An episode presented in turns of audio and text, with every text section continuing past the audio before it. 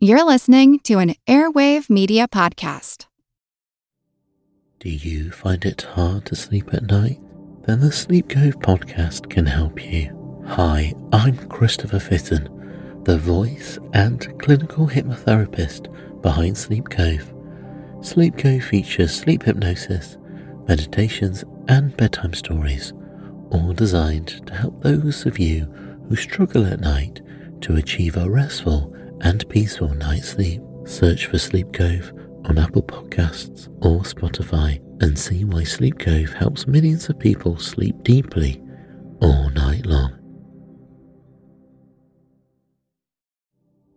Do you find it hard to sleep at night? Then the Calm Cove podcast can help you sleep deeply all night long. Calm Cove has deeply relaxing meditation music and ambient sounds like ocean waves and crackling fires. All of our episodes are designed to help you relax and to fall asleep fast. Calm Cove is brought to you by the team behind Sleep Cove, the sleep podcast that consists of spoken word hypnosis, meditation, and stories. So if you want to listen to a beautiful soundscape tonight, search for Calm Cove on Apple Podcasts or Spotify and see how we're helping millions of people relax and go to sleep every night. feel like who art Ed? Try to slice it. Who art it? Mr. Wood art Ed me. Good. Either way, it, it's ambiguous. It works on so many I levels. know. That's off to a great start.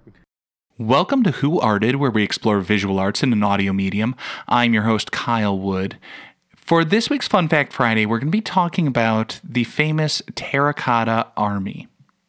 In 1974, some farmers began digging a well.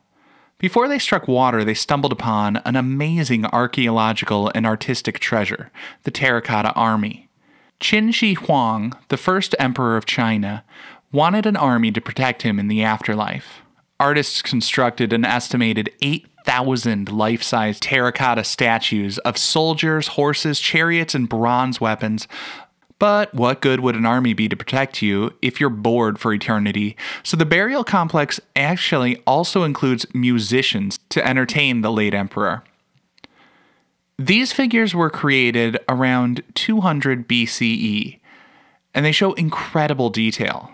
While the variety of figures and unique faces has led to speculation that there may have been portraits of specific individuals, that actually seems unlikely.